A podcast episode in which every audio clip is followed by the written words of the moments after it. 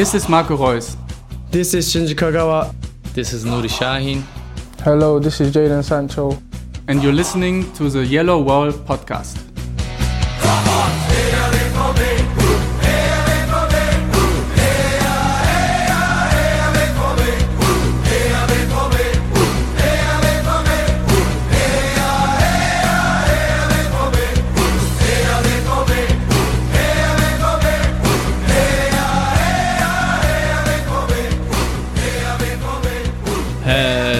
Welcome to episode 398 of the Yellow Wall Pod. I'm your host Stefan Buczko, and today we will talk about a 2-1 defeat against RB Leipzig. Fun! Matthias Zook is here with me. Hello Matthias, how are you doing? That's fine. I'm fine. Nah, I'm just fine. no, I'm actually doing well, Stefan. How are you? I'm not doing well at all. I am a Sixers fan and a Dortmund fan, and like I think combined they're like five healthy players, if that. It's it's crazy. So I don't. Yeah, I I don't even know what to say. I feel like if I support a team, there's just a guarantee that uh, all the good players will just go down with injuries left, right, and center. So yeah, I don't know. Uh, you, said before we hit record literally right before let's get this shit over with, and this is how I kind of feel because I I don't know why I, I just was really irrationally mad that Dortmund lost this game, even though I don't feel like you can even fault them too much since you know as everyone saw they were tired and they were decimated and it caught up to them and. uh yeah, Leipzig did fluke themselves to a win. They maybe could have won higher. I don't know, but uh, yeah, it's it's just annoying that uh, Leipzig get to benefit from our injury crisis because they don't deserve it. They didn't even play that well, in my opinion. So the fact that they came away with three points and uh, you know popped the champagne, so to speak, just very annoying. Just a very thick thorn in my eye. Yeah, I mean, uh, RB Leipzig may well have been called RB Nkunku because I mean he was the difference maker. I mean, the one time where he did kind of the two little pirouettes, I had like JJ Okocha versus Oli Kahn flashbacks from the '90s in that moment, just playing through Dortmund. Thankfully, it went off the post, so um, Nkunku was definitely the complete difference maker. Uh, for Leipzig, he played fantastic. I mean, Leipzig had a 2.4 xG. He probably had a 2.0 of the 2.4. I wouldn't be surprised at this point. Um, Dortmund 1.2. Yeah, I mean, what are you going to say? Um, Marco Rose said said it. You know, look at the 90 minutes. Leipzig were the better side. They they had the better goal scoring opportunities and deserved to win. Um, Dortmund tried and tried well at times. Uh, I feel like after halftime in the tactical adjustment, uh, Dortmund responded well. Obviously, got the equalizer, and then you could just see, you could just see the tiredness creep in, and Leipzig were not tired, and they just the pressing from Leipzig was was relentless, and it was just. Um, I keep on translating German into English. It's horrible, but mit der Brechstange. I mean, it was just they with, With the, the crowbar, crowbar? They just yeah, they just kept hammering and hammering and hammering, and it wasn't so much that it was overwhelming force of shots or anything like that. I mean, Dortmund had eleven and Leipzig had fourteen, so I mean, it wasn't that much more possession. Leipzig edged a little bit, pass accuracy they edged it a little bit. Uh, Dortmund actually had slightly more corners, but it was just constant. I feel like it was Angelino crosses and Nkunku shots. I mean, that's Pretty that's, That's kind of what it what it felt like. Um, and so uh, it's not to yeah. I mean, I'm looking right now. The the XG 1.1 alone was Christopher Nkunku, uh, and 0.9 was Yusuf Poulsen, and that's just because he scored. So that's already two of the 2.4. Um, so other than that, uh, you know, Marco Reus tried really hard. Guy Jude Bellingham kind of tried, but it was just they were tired. And I can't even blame them for it. And I saw afterwards people on Twitter were putting the blame on Marco uh, Rose. Some people say, oh, we need Terzic back. It's like, what the fuck was that going to make a difference? I'm sorry, but that's just freaking stupid. Um, you know, whether it's Terzic or Rose or Klopp or whoever on the sideline, you still have all the injuries. And when I hear, well, you know, there's just not enough depth in the defensive, um, on the defensive side, how many more fullbacks should Dortmund sign? you know, I mean, freaking hell. You, you had Passlack and Meunier. Meunier is the only reliable fullback left, and then you had like five other ones that are injured. It was great to see Dan Axel Zagadou back for about eight minutes.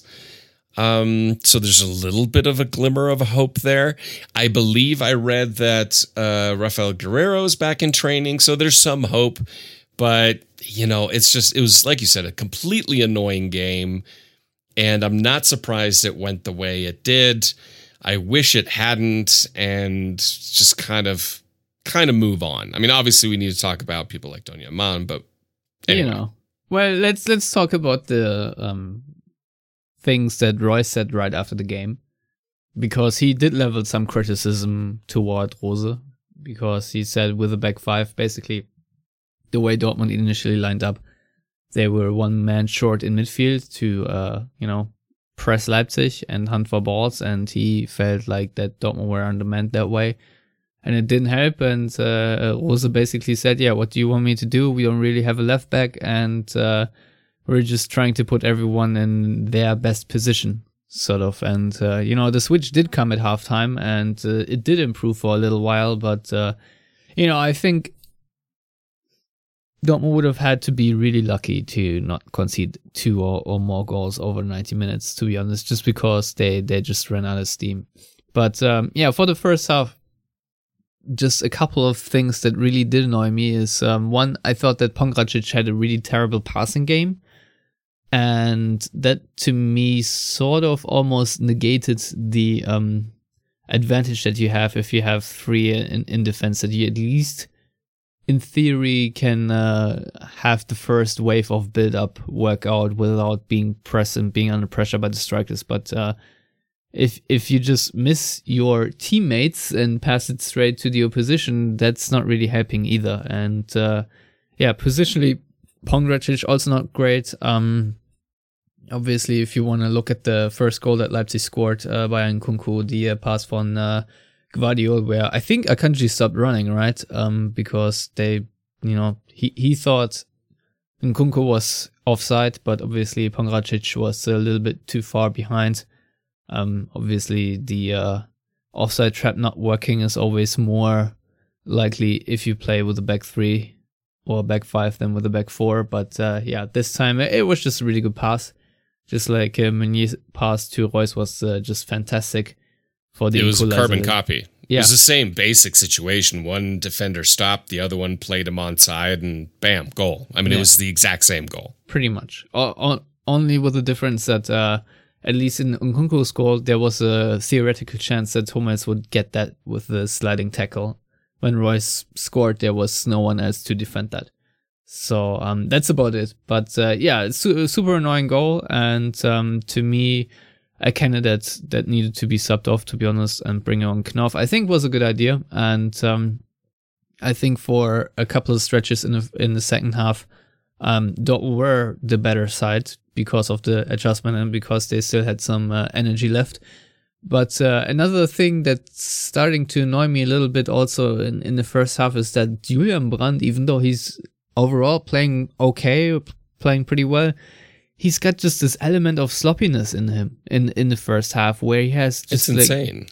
yeah, yeah, I don't, I don't, I don't know what that is, but you know, there was, for example, this one throw in where he tries to control the ball with his left foot and he just goes of play right away, and uh, I, you know, he's seeing teammates where none are, and yeah, it's it's it's a bit weird, but he usually gets it together as the, as the game progresses, but just. Uh, you know, when you have an opponent that, that presses really hard and you have Julian Brandt who's supposed to maybe play out of this pressing and uh, has the opportunity and chance to do so, and then uh, you know basic footballing things don't go the way they should because he's tripping over himself or the ball or uh, yeah, I don't know, just snatching at it weird. It's annoying. It, it just feels like he's not entirely focused as as he should be, and uh, yeah, I don't I don't know what to do about it really. Um, it's just uh, a little annoying because a couple of really good opportunities broke down, and Dortmund didn't really have that many, especially in the first half. This was probably the worst first half we've seen in a long time from Dortmund. I don't I don't know if they had a shot or a touch uh, in the opposition box. box. I think Malen at some point he dribbled into the area, but you know I think the ball just ran out of play, and um, I think if I remember correctly, that the best chance actually came after a, a, corner kick. Was that right? Where Bellingham had a really good shooting opportunity, but uh, Malen obviously blocked it because how else could it be? Um, so yeah. Uh, Dortmund, I think, at the break we were very lucky that they were not down by three or four. And uh, yeah, Leipzig wasteful as we predicted and uh, previewed. And of course, we have to also just praise Gregor Kobel for the heroics he sh- he showed in this game. This one save where he uh, saved the ball and then just had this uh, sort of foot safe encore before Poulsen could just tap it in. Uh, what a what a spectacular moment! And I think uh, moments later he had to save another one. um, you know, Matthias, I think I've raved about Kobel in a way I have rarely raved about players on, on this format uh, before, and I'm feeling entirely justified with that. I am feeling in very safe hands with Gregor Kobel if uh, the opponent scores and Kobel can't save it, then for 99% of the time, I'm pretty sure that, uh, you know, it was just a really good shot. And um, I don't, I don't know, but I feel like he is the kind of goalkeeper that wins you a lot of games, whereas Bürki didn't do that uh, to the same extent. So, um, at least on that position, I, I, I'm feeling, I think there's a palpable improvement. And, uh, if there's nothing else to feel good about, then that's that where I'm going with. Yeah, I mean, uh, Gregor Kobel probably had his worst game for Dortmund and his best at the same in the same ninety minutes. He made some uh, some errors, especially in build up. Mm-hmm. Um, and but, then slip that uh, slip he had. Yeah, yeah, that was that was uh, pretty crazy. But then he immediately recovered. He was so fast, right. it, it, completely overwhelmed the um, the Leipzig player. But uh, you know, I mean, he made some fantastic saves he you know the thing about him that gives me confidence and obviously you know i have a reputation of being a roman bürki apologist is gregor kobel is just a significantly bigger guy. I mean he's bigger. He's physically more imposing than than roman bürki um, he's more vocal and stuff like that. So i mean all of that kind of plays into perception and reality at the same time you know, I do want to touch on two things that you talked about. One was the comments from Marco Reus. I'm totally on on Rose's side here because what alternatives alternatives does he have? And say you put a three man midfield, then you've got Bellingham, Witsel, and Brandt. That's your three man midfield. You're still not going to win the press. It can't all be down to an 18 year old child versus Brandt and Witsel. Brandt again inconsistent. Witsel past his prime at 32. So, you know, I think that comment from Marco Reus, even though he's one of my all-time favorite Dortmund players, I think was completely out of line. And then with Julian Brandt, uh, I'm I'm with you. I mean, if we take away Donyell Malen and then Ansgar Knauf, um, which you know he isn't meant to do this much, Julian Brandt had the worst pass percentage of any Dortmund player. Uh, under 60% of his passes were completed. He had the most progressive passes, but that doesn't really matter if your passes aren't getting to where they need to be. And that's that's troubling and and I believe that a fully fit Borussia Dortmund side, Julian Brandt wouldn't be playing. Uh, you'd have Gio Reyna in there. You'd have Mahmoud Dahoud uh, defensively um, in midfield. Even maybe. A, but I was gonna say you're gonna have Emre Can come in because Can gives you something that Brandt doesn't. You know, Brandt has more technical quality than Can, but I feel like Can, you at least have a chance to win the ball back. With Brandt, you just don't in transition. And I think with Witsel, he's just too slow. So your your options are a little limited. I feel like Dortmund were a little bit um I'm not going to say more stable, but when they put Zagadou in for Witsel, kind of in that more defensive midfield role, and it, it was okay. But at that point, the game was already over, so it really didn't matter that much. And as far as Donyell Malen goes, um, you know, he was considered the nominal striker, and his expected goal was zero. So yeah, you know, uh, he was he was outperformed in XG by Manuel Akanji, Mats Hummels, Thomas Meunier, Jude Bellingham, and of course Marco Reus. And that's a problem.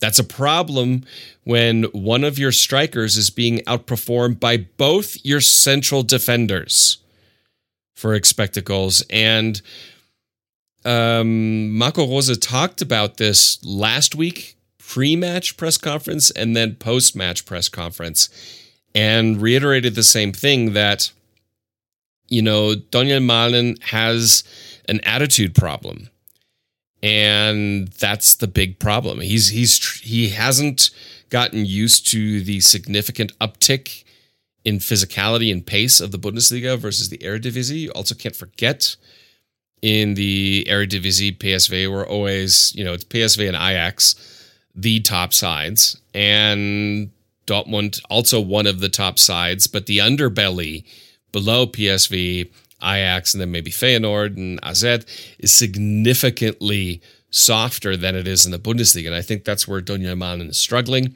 Obviously, he wasn't brought in as the main goal scorer, but right now he kind of has to step up. And we know, and and Lars pointed out to this, he's very wasteful at PSV. He was very wasteful, and but he's not even being wasteful right now. He's just being nothing. I mean, if your xG is zero, you're not wasteful because you're not even doing anything. And there was one counterattack that was so symbolic where he was driving centrally slightly to the right and Bellingham was overlapping to the left in so much space. I mean, Acre, I mean, all he had to do was slot the ball in and Bellingham was one on one with the keeper. And he didn't. He just held the ball up and then took a stupid shot. And you could see Bellingham frustrated and angry because A, he made that lung bursting run as a box to box midfielder and didn't get played in. If that is Erling Haaland, if that is Marco Reus who would have gotten that ball, or even Julian Brandt, I believe that pass would have gone to Bellingham. And Donyell Malen is in his head. His attitude is wrong. And I can say that definitively because Marco Rose has said it twice within a week that he has an attitude problem. And that's what needs to be worked on. And that is very concerning for a player that cost what, 35 million? If I remember correctly. What was it that much? Something much? like that. I thought I it was don't- um, 25. 25, 35, who knows anymore. Um, but a lot. And uh, it's just not happening. Now, we all know that players like Obama Young, Jadon Sancho, it's- obviously Jadon Sancho was a teenager at the time, um, even Lewandowski had problems adjusting to Dortmund, Entirely Bundesliga, and all that kind of stuff. if I if yeah, I may say this.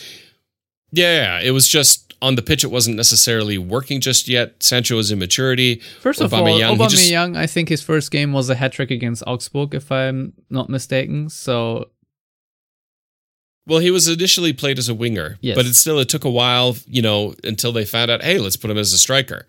And Lewandowski, you know, Lucas Barrios, it was just it was a different transition still at the time. first of all, Lewandowski came from Lech Posen for five million. yes, yeah, uh, but I know. I mean, I don't care about the price. I, I don't know, care about I know, but Donyell Malen cost 30 million from from Eindhoven, and um, I think Malen uh, at the time he's already 22 years old. That's the point I was going to make. That you know when we signed Malen, that I professed um, that he probably won't take uh, you know too much time to hit the ground running because of his age. You know he is sure still relatively young from our perspective but from a footballing perspective and the experience he has he is not that young um to be honest so um all the things you just said are very worrying because he's you know very fast gliding into the Yarmolenko Andre Schürrle territory if I may say so. And even that is uh, unfair to Schürrle and Yarmolenko because at least those two players had glimpses of anything in the beginning of the season. Now, obviously, Malins did score that one goal against Sporting, which uh, I may say so is a very important goal. But you know, you are a secondary striker or first team striker or, or, or the, the, first rate striker in, in, in these lineups and it's match day 11 and you're playing for Borussia Dortmund and you hardly can get a shot off, let alone score a goal in the Bundesliga. And that to me is just deficient as hell. I'm, I'm sorry, but you know, you, you have a lot of players around you that can get you into position. So, um, the fact that there's zero chemistry that Dortmund his that his teammates can find him in, in, in spots where he's you know dangerous and that he can't do the same. It, it's just very problematic. And um, every time i see donyell Malen up close i see his mouth shut. I never even once saw him communicate with teammates.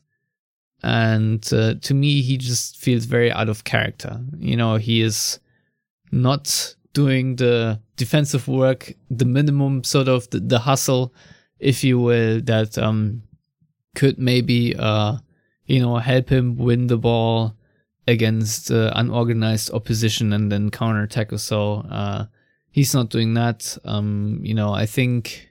Oh God, against who, who was it? Where I, I think the the first Ajax game where he was an entirely complete liability and needed to be subbed off because he didn't nothing, neither in attack nor in defense. And uh, yeah, I, I think a lot of people said this is Malen's chance to shine against Leipzig because Dortmund desperately needed him and because Leipzig, at least in theory, are a team where a player with his sort of playing style can profit from. And we did see that Marco Reus uh, did just that. Um, so yeah, I, it's it's really hard to say where the journey will go for Donyell Malen, but uh, once again, I feel like when Dortmund spent above 20 million, more often than not, uh, you know, if it's a quote unquote uh, established player, then uh, it's it's not hitting. And this time again, um, it, it is deeply worrying because he did cost a lot of money and he was not a direct replacement for Jadon Sancho, but at least you know you would expect for him to compensate some sort of the goal scoring and assisting.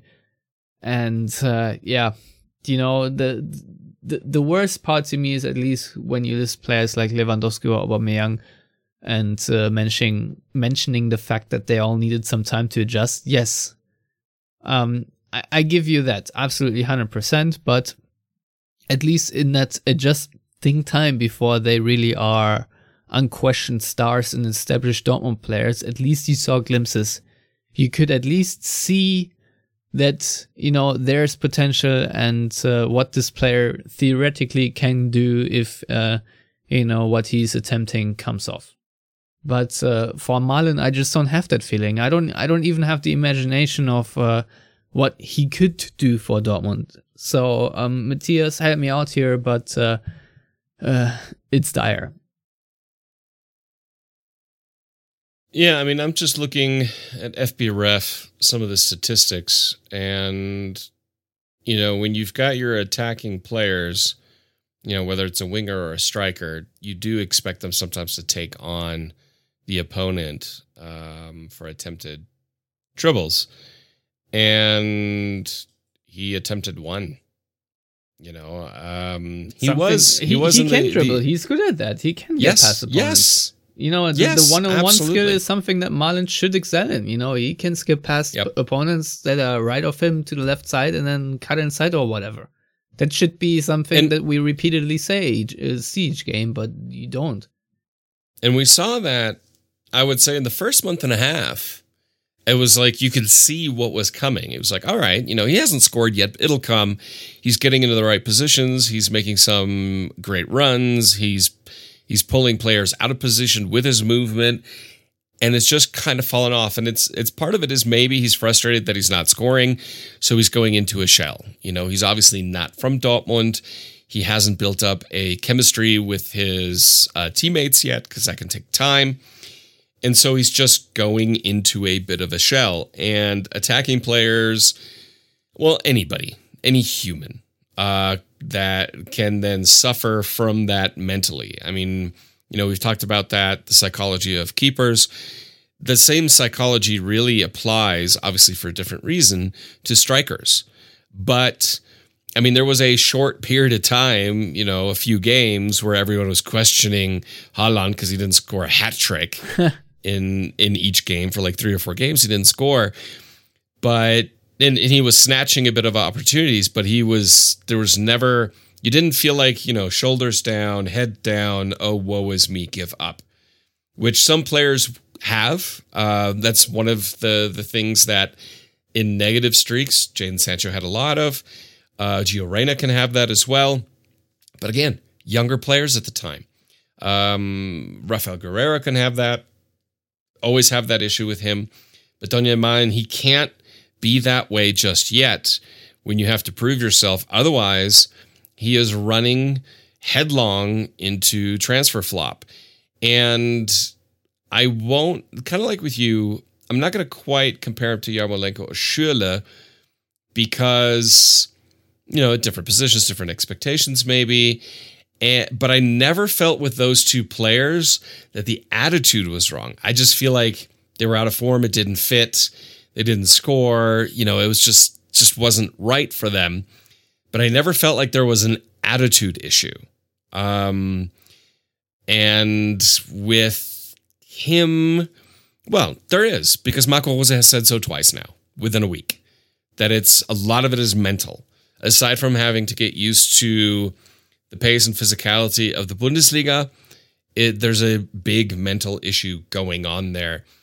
And that's a difficult one. That's a very, very difficult one. So hopefully he can sort it out before the winter break.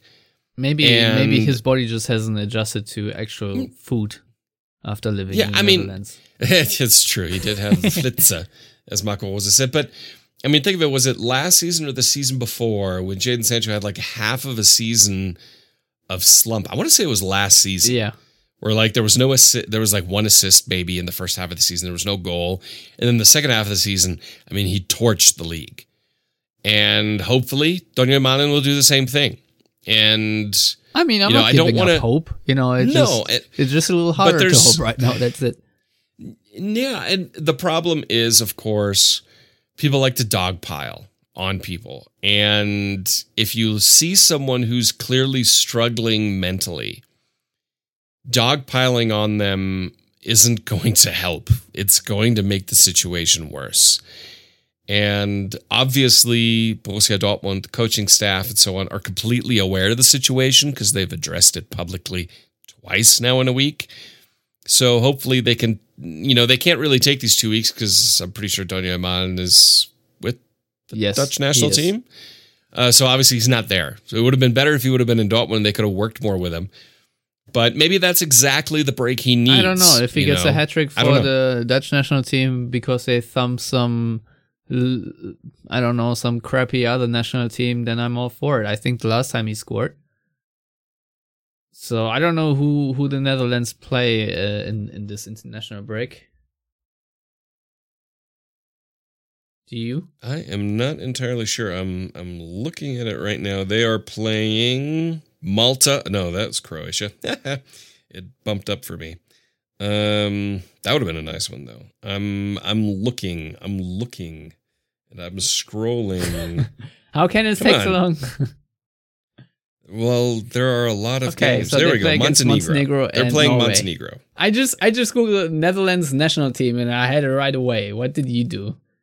They were the last. I scrolled through Spieltag on Kicker app, and they I were see. literally the last match of the day. It's like, oh come on, just get to it already. Anyway, um, maybe. I mean, maybe that's that's exactly what he he needs. Kind of a uh, an easier go of it and score a couple of goals against Montenegro. Not saying that it's easy against Norway or Montenegro, uh, but it's not Spain or Italy, so maybe that'll work. Anyway, back to the Dortmund game.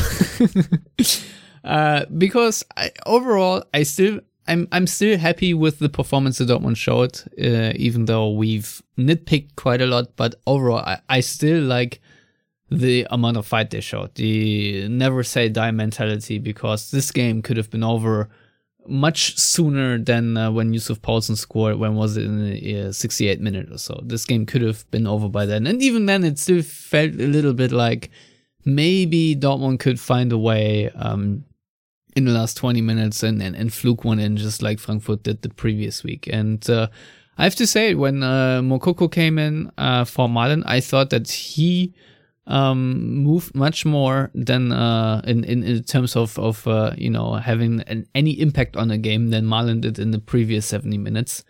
Um, so there's that. Um, but but just overall, for the 70 minutes until uh, Poulsen scored that back post goal, um, which Thorgan Hazard, the left back, could not defend.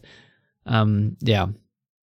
Uh, I, I think Dortmund really uh, did give Leipzig a good run for their money, and the, the fact that they scored the way they scored with the Marco Reus goal also was a nice little wake up call for, for Leipzig in the sense that they uh, all of a sudden had to deal with the fact that Dortmund might actually also uh, have some attacking momentum, which obviously was completely lacking in the first half. So, um, I, I I'll say this. I'm overall we've talked about the Malen problems. Um, but the next man up mentality in this Dortmund team is insane, and the squad depth that we have, that we are this competitive still, is really good. Because let's, uh, you know, if if Leipzig were really any good, they probably would have won by five, um, but they didn't, and uh, kudos to Dortmund for for doing that. And uh, yeah, it's obviously good news that uh, Zagadou is uh, uh, returning, and yeah, uh, I'm I'm looking forward to having him more in the game, especially if Pongracic plays like this. I don't know what happened to Pongracic. I feel like the last two games, so all of a sudden, uh, uh, he he's making. He was mistakes. on Twitch. Yeah, but even before that, he made mistakes uh, all of a sudden, and uh, you know what uh, looked like a very solid player all of a sudden looks uh, a little sketchy, and uh, I don't like this new development. But uh, a player that did not look sketchy at all to me was also Mats Hummels. I feel like uh, we hardly ever mention him, but I, in the uh, in the most games this season, I think he is one of our best performer performers, and uh, you know really cleans up a lot of things with his uh, anticipation. And I'm just really glad to still have him, and I still think he's performing at a very high level, and I love watching him play football. So the fact that we have that, I think, uh, warms my heart a little bit, and uh, is is is a nice adage, let's say, because um, without him, I I feel like a lot of things would have gone way worse. The fact that, for example, uh, Cologne didn't score uh, is also big credit to Hummels because uh, the way he handled Modeste was uh, really good. So um, you know, against Leipzig, I I think he also had a very decent game and I just wanted to mention that. So, um, in in terms of uh, fight that's in this team, um, I'm just very positive, and I feel like just because of the attitude overall, um, Dortmund will just score way more points uh, than they usually would. And of course, once uh, the injury crisis uh, abates a little bit, I feel like um, it, it it's going to be much easier for Dortmund to pick up these wins because Matthias there's one thing that really annoyed me about this match day,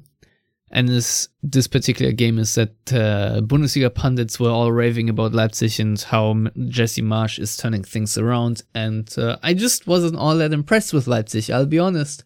I think uh, fit Dortmund, you know, maybe with two more players, bring in Dahoud and Haaland, for example, or so, or Dahoud and Guerreiro, uh, or maybe just Haaland. I don't know. Um, I feel like a couple more additions for, for Dortmund uh, and, and a bit more fitness, less less fatigue, and I think Leipzig don't really have a have a have a whiff. To be honest, I don't think they're that great. Yes, and Nkunku had a good game, but uh, Dortmund, uh, if they're any any bit better, they're just cutting this off and they punish Leipzig for their makeshift defense. So um, it's just annoying to me but maybe in, in hindsight it's it's good because it might keep Marsch longer employed employed but uh, yeah Matthias I I wasn't that impressed with Leipzig and I didn't really like the narrative that was spun and uh, didn't really buy the whole uh, all the headlines of how great Leipzig played. I, you know, I wasn't that impressed. I thought. I mean, that, obviously I thought that Cologne played better last week. week yes. No, absolutely. Um, I mean, obviously, we're biased anti Leipzig. Yes. Uh, anti RB Leipzig. Yes. Okay. Um, there's no doubt about that. And anybody with a soul should be. I'll be honest. If you if you support RB Leipzig, unless you're from Leipzig, uh, you're soulless. So I'll just put that out. Soulless and heartless on top of it. So um, not at all speaking in superlatives there. Um, no, but in in all seriousness, it's always the same bullshit. Uh, with Hoffenheim, they do the same thing. With Leipzig, you know, at least they've stopped saying Cinderella story because, good God, they kept saying that for years with Leipzig. I'm like, this is, you want to see a Cinderella story? Go to the Zweite Bundesliga and watch Heidenheim or Christian Streich at Freiburg. Those are Cinderella stories. This is not it. It's a franchise. When I also heard, um, I forget who it was, or if I read it, where people say, "Oh, you know, if we move forward in the future, Leipzig will be the number one contender with Bayern for the Bundesliga title." How the fuck do you figure that? It's like Dortmund just gonna stop making money going to the Champions League and playing? Like that's that's just such a an idiotic term and I understand that on the English feeds they like to play these games. Uh, especially if you've got uh, an American audience and you have an American coach like Jesse Marsch. And Adam And I am not a big Jesse Marsch fan. Yeah, and I'm not a big Jesse Marsch fan because, you know, he had his struggle, struggles at Red Bull Salzburg, and Salzburg needs to run away with that league in Austria every single year. If you don't, you're a failure. Sorry, that's it's like, come on. Uh, their their advantage in the Austrian Bundesliga is, I'm not going to say embarrassing because I don't want it to reflect poorly on teams like Austria Wien or Rapid Wien, but it is embarrassing that it exists and and that's that's a true shame uh, that Red Bull has destroyed uh, domestic football in Austria to that degree. Um, and they're going to do it in Brazil, by the way, too. I watch a lot of Brazilian football, and they're on their way there too. Um, their their franchise in Brazil is actually in the Copa Sudamericana final already, already, believe it or not. So I agree with you. I think a fully fit Dortmund uh, would have given in in the preferred Marco Rose system of the 442 diamond would have given Leipzig one hell of a run for their money because it would have tied up their central defenders more. Uh, you have to account for Haaland at all times, so they would have had to put a body on him. Dahoud at the base of that diamond uh, is secure in possession, presses well, and his pressing resistance is fantastic. And that is one of the key things that messed up Dortmund is Brandt isn't great with pressing resistance. Witsel used to be better at it, but really isn't. I mean, the first big you- chance that Leipzig had was because Yeah. Witsel was pressing. He couldn't get rid of the ball as he usually does.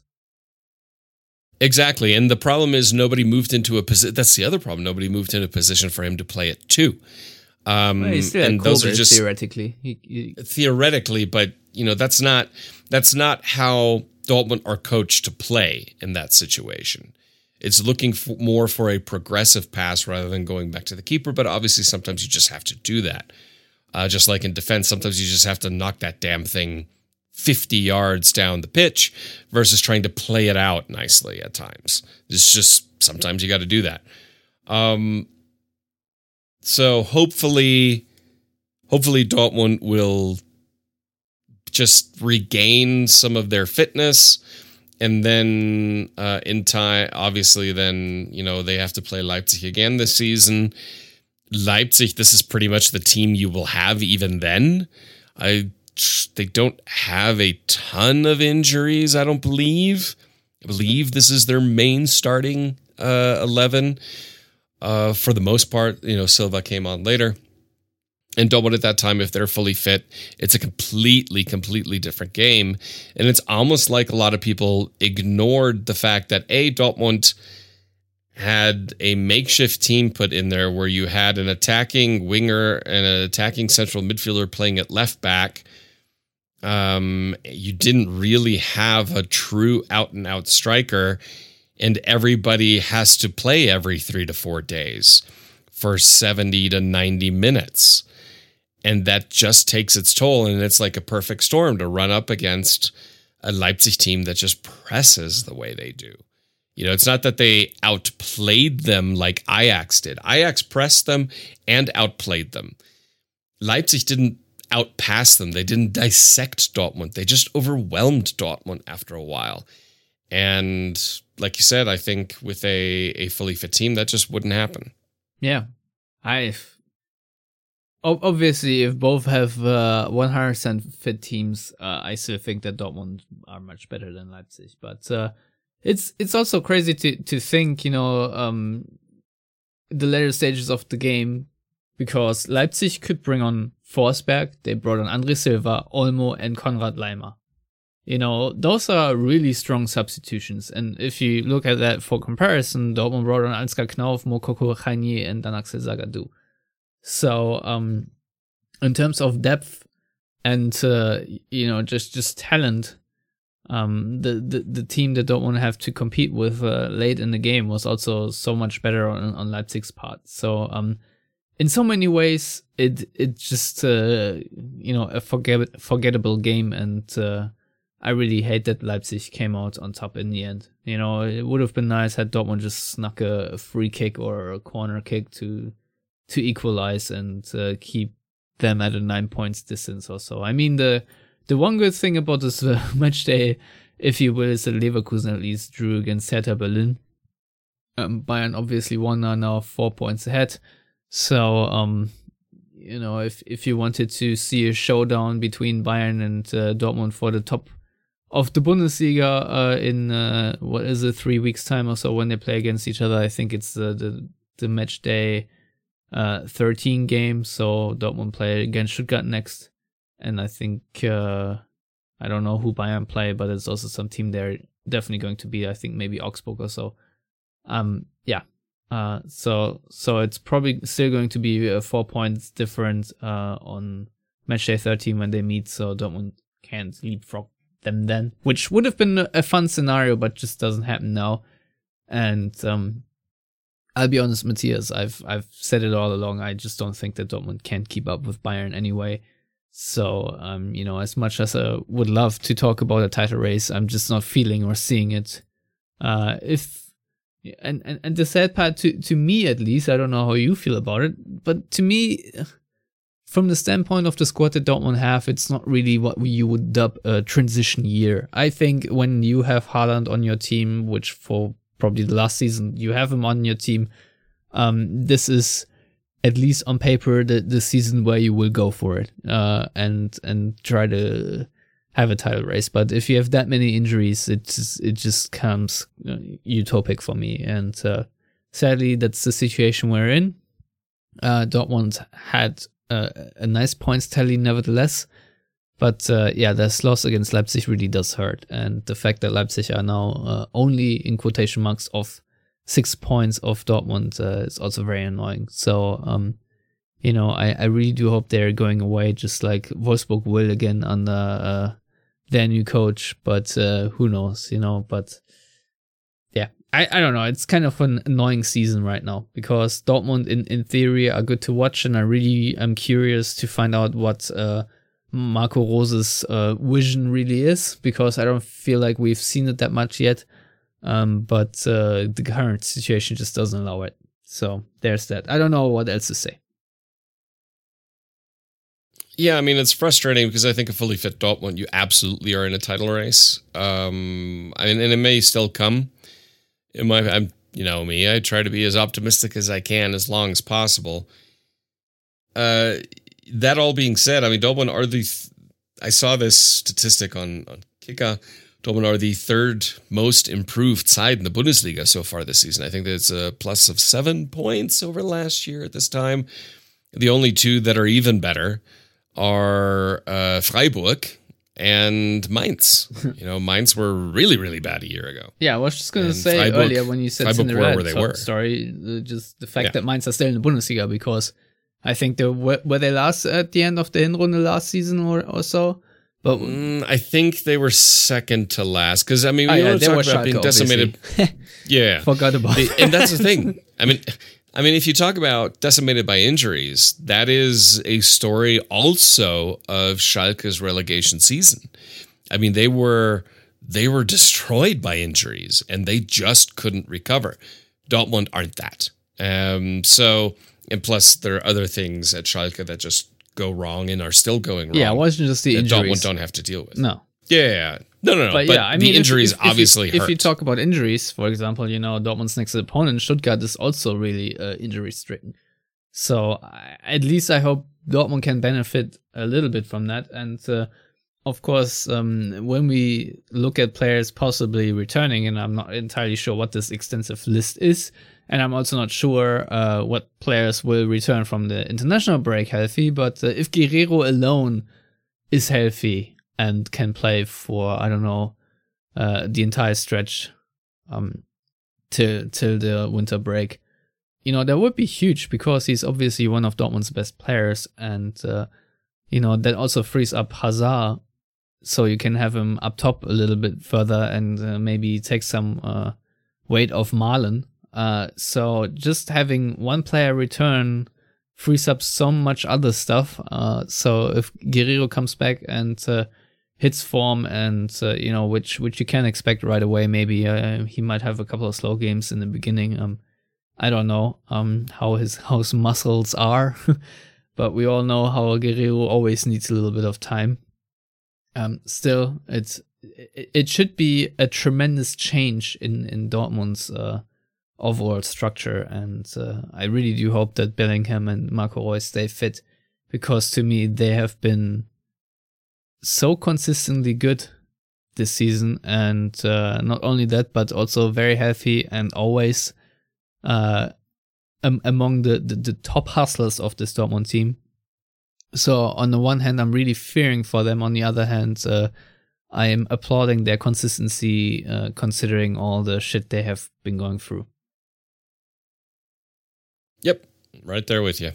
So, yeah, Matthias. So, uh, since it's winter, uh, it's not winter break. Since it's international break, and uh, we don't have that much else to talk to uh, talk about because obviously the Stuttgart game is still a bit far out. Um, let's maybe take a look at potential transfers or uh, just identify uh, spots that Dortmund uh, need need to cover. Um, I think the most prominent rumor these days is that maybe Witsel might go to Juventus.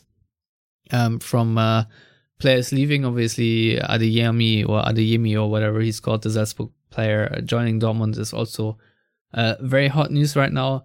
Um, but I wanted to talk about the whole Witsel situation with you because um, clearly he is past his prime and he is not helping Dortmund the way he he did in the past. And uh, I'll be frank, if it were up to me, I'd probably sell him if possible or let him go at the end of the summer, even though he still has some value for for Dortmund right now. I still think he does have uh, um, good stints and and elements that give this team structure, but nevertheless, just uh, with a long term view, I'm not really seeing it. So, um, Matthias, um, a if opportunity comes and say Juventus shows interest and want to sign a player, I don't know if that's true or not. Um, would you do it? And and B, what kind of uh replacement would you look for? And don't say Delaney. Um, I mean, would I do it in a perfect world where Dortmund have no injuries? Yes. Would I do it right now? Oh, hell no. Uh, I mean, Dortmund have almost nobody left. Um, if you let him go, obviously, that kind of playmaking type player, I mean, that's Mahmoud Dahoud. Dahoud is fit week in, week out, he will always play there. I so one player I wouldn't mind seeing. He's also in a very good run of form right now. Is Dennis Zakaria from Borussia Mönchengladbach? I think he would obviously he would fit with Marco Rose. He would fit with the Borussia Dortmund uh, way of playing it and the system. That would be that would be one player I would like to see. Now he's not a like for like type player, but I don't think that's what Dortmund necessarily need in that type of role because no, we absolutely do just, not need another Witsel type No. player. We need pace. No. just Yeah, and and what I was saying is, you know, are you looking for a backup for Dahoud? That just doesn't make sense to me. Uh, you can build up a little bit differently. Then I'd I'd slot Zagadou into that position because he does have that progressive passing ability from deep. So no, I mean Dennis Zakaria for me would be a player I would love to see because then you have that core of energetic, pacey, also technical players in central midfield that you can rotate between John Bellingham and a player like Zakaria. So Zakaria is the type of player I believe Dortmund should then go after. The only time I would even consider that Dortmund should sell Witsel is if they've already signed that replacement or they're about to sign that replacement. Selling him right now with the injury situation in a vacuum, I think you can't do it. But the good thing is, no one will be selling right now anyway. I mean, you're talking two months from now. And then we'll just have to see where the situation is.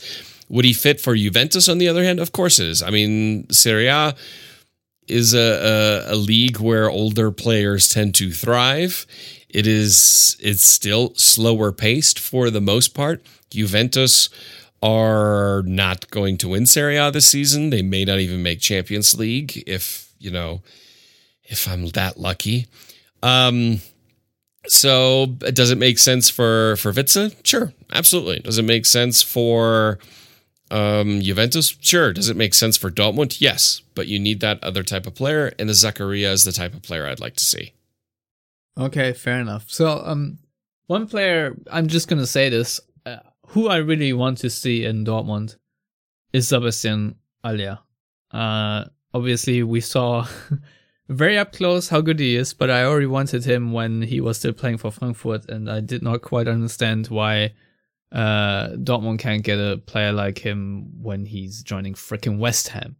Um, nothing against West Ham. I think they're even in Champions League spots right now. Wages, wages. Yeah. it's just wages. Yeah, I know, I know, but still, you know, uh, can can can't be always hundred percent of reasons, and um, uh, yeah, Haller also didn't do all that well in, in West Ham, um, but I just I, I feel like uh, from a skill set of um what Haller brings to the table, I feel like he's a very complete striker, and you know, he is good at headers. He is very good at hold up play. He can dribble. He, you know, can play make a little bit.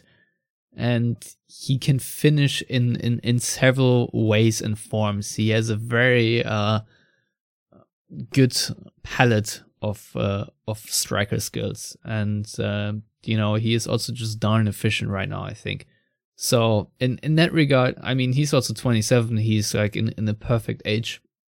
I don't know what his details are. Uh, if, if he's even remotely gettable, I think no. He has a contract till 2025, and I don't think that Ajax really would let him go. But uh, you know, I'm just gonna say it. If if there's any possibility to to sign this guy, I would love to see him in Dortmund. But uh, I feel like uh, if there's a Haller transfer, it's probably going to be another team that has uh, more wages to pay. Let's put it this way.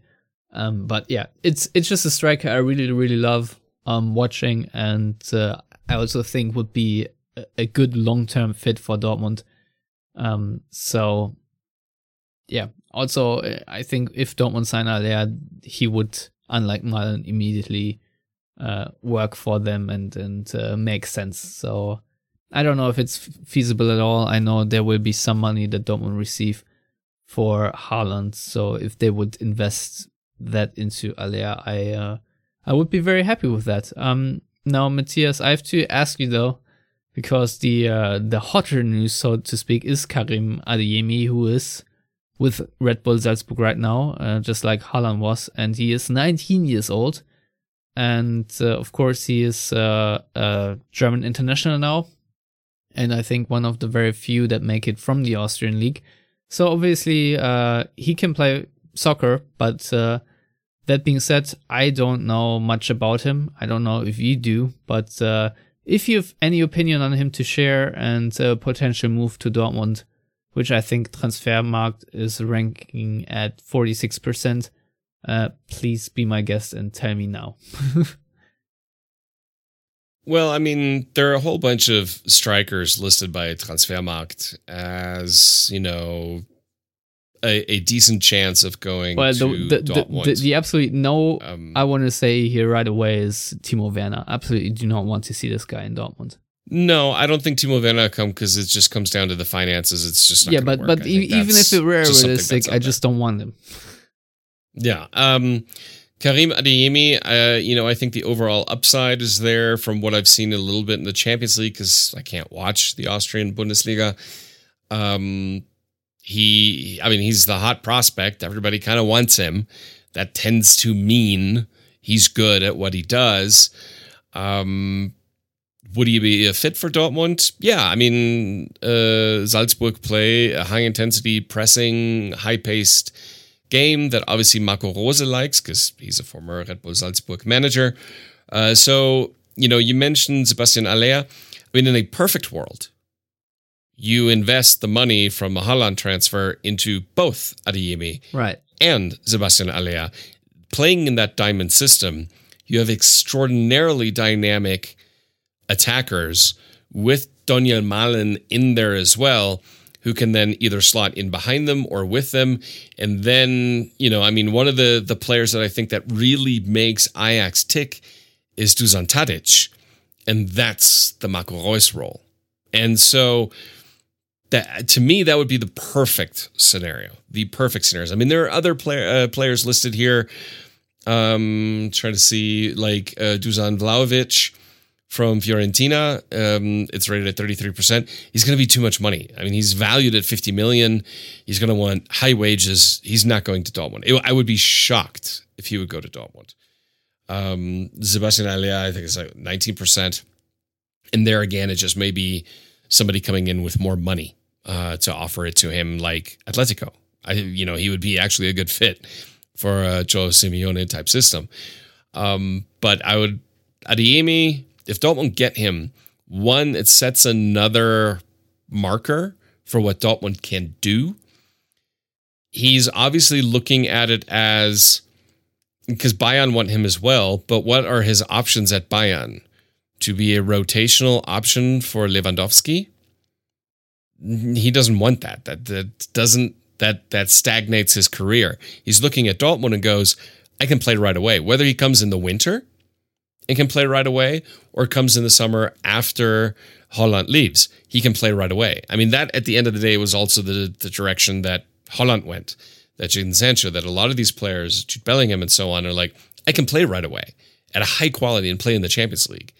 And so for Karim Adeyemi, I think that's that's the natural progression, the natural fit. And I think just Dortmund are the perfect fit for him instead of someone like Bayern. Bayern is really the other big club that's being mentioned a lot for him to go to. I believe reports are that Dortmund right now are favored, but who knows what happens in the next two months. Yeah, I, I don't know. I mean, there there are many reports uh, that Dortmund, you know, are uh, ahead of Leipzig and Bayern, but I've seen this a million times, and I'll, I'll be honest, I don't know if uh, that really means anything to be honest. But uh, yeah, would would be nice. To, obviously, Dortmund need to sign another striker, uh, and uh, they are very much in the market for one. And um, I do think with uh, Leipzig having Andre Silva and with Bayern obviously having Lewandowski, that uh, Dortmund at least have the argument that whoever they sign, they can promise him to be the number one guy. So I do think that's an advantage, and uh, I'll, I think you're right in, in, in that regard. But um, the other the other question I have for that position is obviously uh, we've talked about it a lot. Um, backup striker Matthias. Um, does it make sense for Dortmund to try to find one in this uh, next transfer period? Because of course they do have Youssoufa Moukoko, they have Donyell Malen, who um, I don't know if he's a backup necessarily. He is a starter right now, but at least um, you know he can play that striker role. So does uh, if he's not uh, you know asked to play left back or wing back, Thorgan Hazard. Marco Reus, when he's playing up top, is also not the worst player in the world. So, um, do you think this is an issue that Dortmund should address and say Moukoko is still too raw and Steffen Tigges is just not at the level? And uh, if we want to be competitive, really, uh, and Haaland is injured or whoever the number guy, number one guy is, we need an out and out striker there. Well, I think that's where the discussion is coming in also with Adeyemi as a possible winter transfer, because then you have the backup with the outlook that, hey, you're going to be one of the main people after the summer, but you can also slot in right away because obviously Donyell Malen, we've got some issues, some betting in issues. I'm not to, not to say that Adeyemi wouldn't have those either, but you know, I have a feeling it may be a little bit less of an issue um, so I believe Dortmund do need a backup striker if you're playing a two striker system. Granted, if everybody is healthy, you're almost playing with two false strikers because Moukoko for me is a totally different type of striker uh, than Haaland, of course. I mean, just look at the two guys standing next to each other, and you can already see the difference between them physically, and that that makes a difference. Um, so I do believe Dortmund need another striker to come in. If it can be Adeyemi in the winter, then you've got your problem solved, and then you can look for another one for the summer um, as well, because obviously you're looking at Haaland leaving, and then you'll need somebody else, but you need need that money at that point. Do you think that there are any veteran strikers from other Bundesliga clubs that you could sign who could do a formidable job for Dortmund uh, and know the role they are having. Is there anyone you can think of from the top of your head? Because I right now cannot, um, but I feel like there, there there might be a couple names here and there that you might be able to get somehow.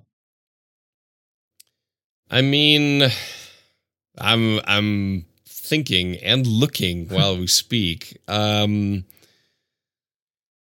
I mean, uh, if he wasn't injured, I would say Nils Petersen. Okay. you know, I mean, yeah, he's 32. Um, be that as it may, I mean, he's proven to be a very good impact sub. Uh, let's be honest. Yes. Uh, that that that is one. Um, Another guy that I really like, but he's more of a winger than a central striker, is Vincenzo Grifo.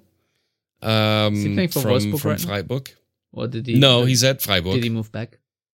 I know he Yeah. did play for Yeah, Wolfsburg. and he's yeah, and he's having a hell of a season as well. So I mean, those are, but he plays more of a, a winger type position there. But he can also play as a central striker. Um, and and he's also, as we know, very good from set pieces. Um, That's right. uh, we should just sign you him so he, so Freiburg don't defeat us anymore.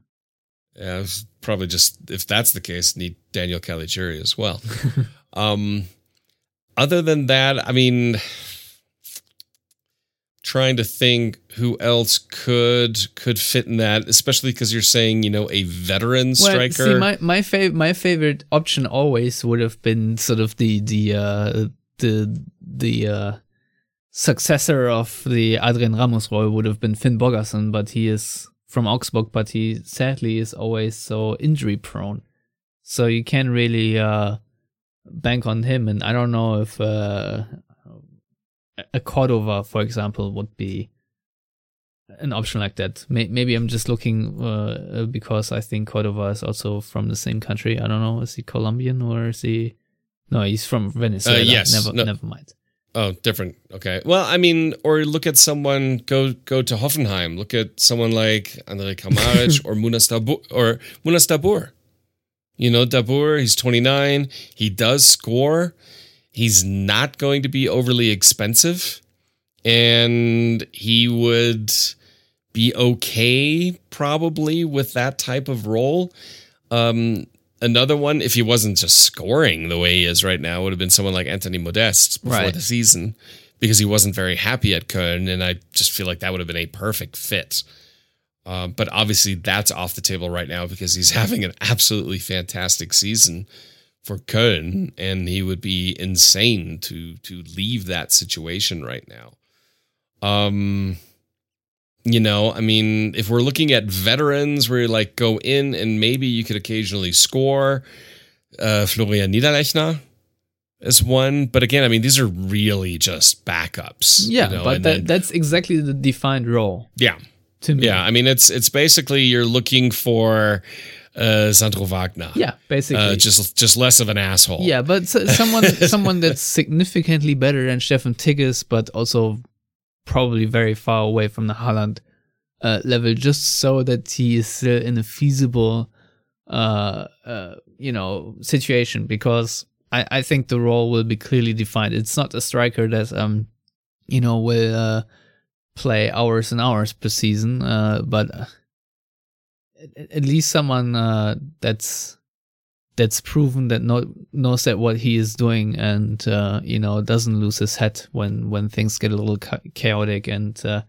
you know just like Julian Schieber back in the day just have uh, the one two moments that really do make a difference sometimes. So um you know it's I mean, here are two more names, uh, just because they have scored prolifically, but they are not happy in their current situation. Go to the capital, and you're looking at someone like Piątek, who is not happy there, but we know he can score, and they could probably get him at a decent price, or Ishak Belfodil, who's also at Hertha. Um, you know, those are also players that I feel. I mean, they've proven they can score. They've proven they can score against Dortmund. Well, at least Belfodil has. uh, and Piątek, I you know, as a Serie A fan, I know the quality of this area, and he's only 26.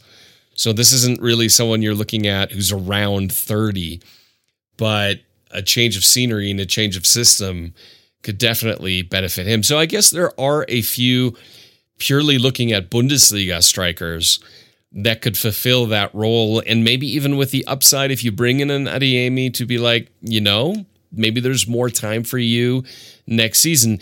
Less so a Florian Niederlechner or someone like that, uh, or Munas Dabbur. But, you know, a Piątek you could look at if he plays well.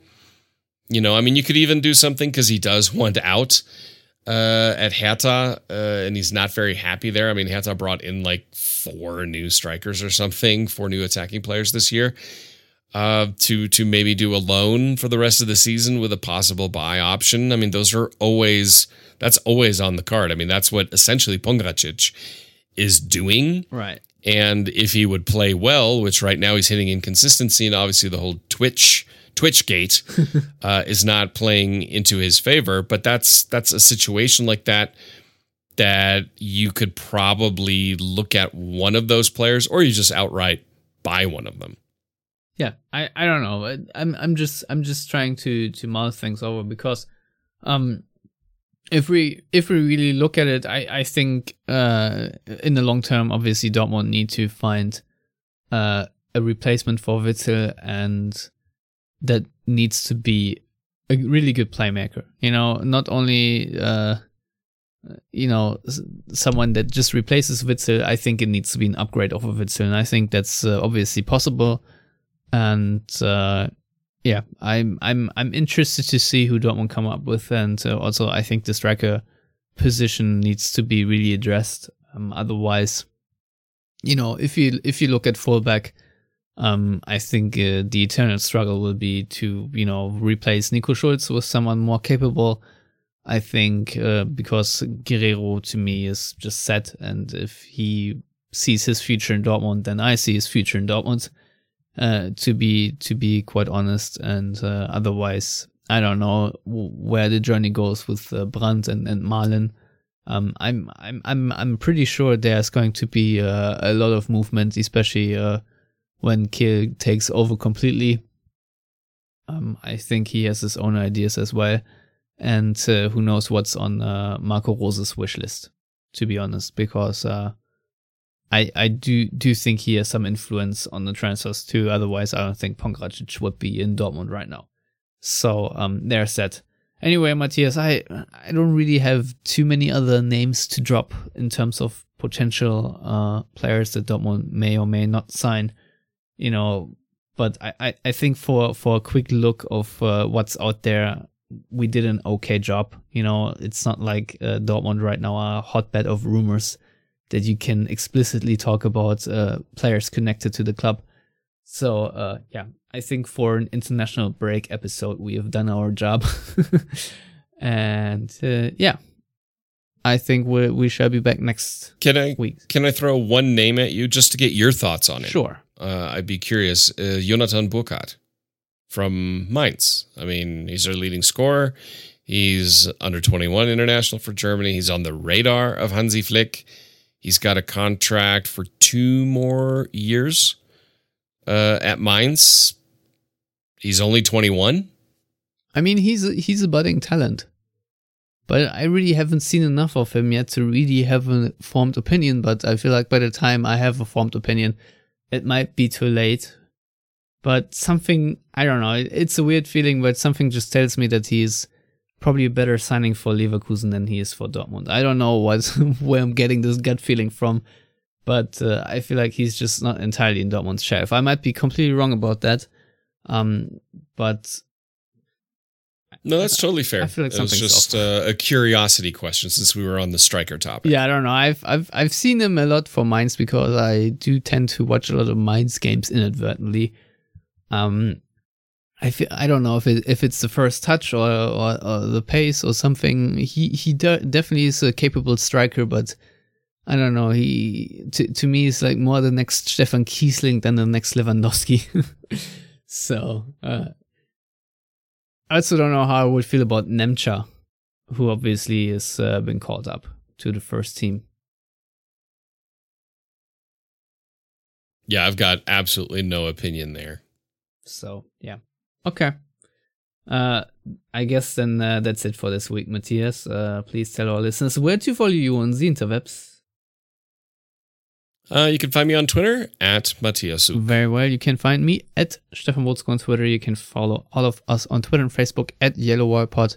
If you want to subscribe to the show, please do that on YouTube, iTunes, Stitcher, SoundCloud, Spotify, etc. If you want to contribute financially, please go to patreon.com slash the yellow wall. And I have nothing left to say other than thank you for listening and goodbye.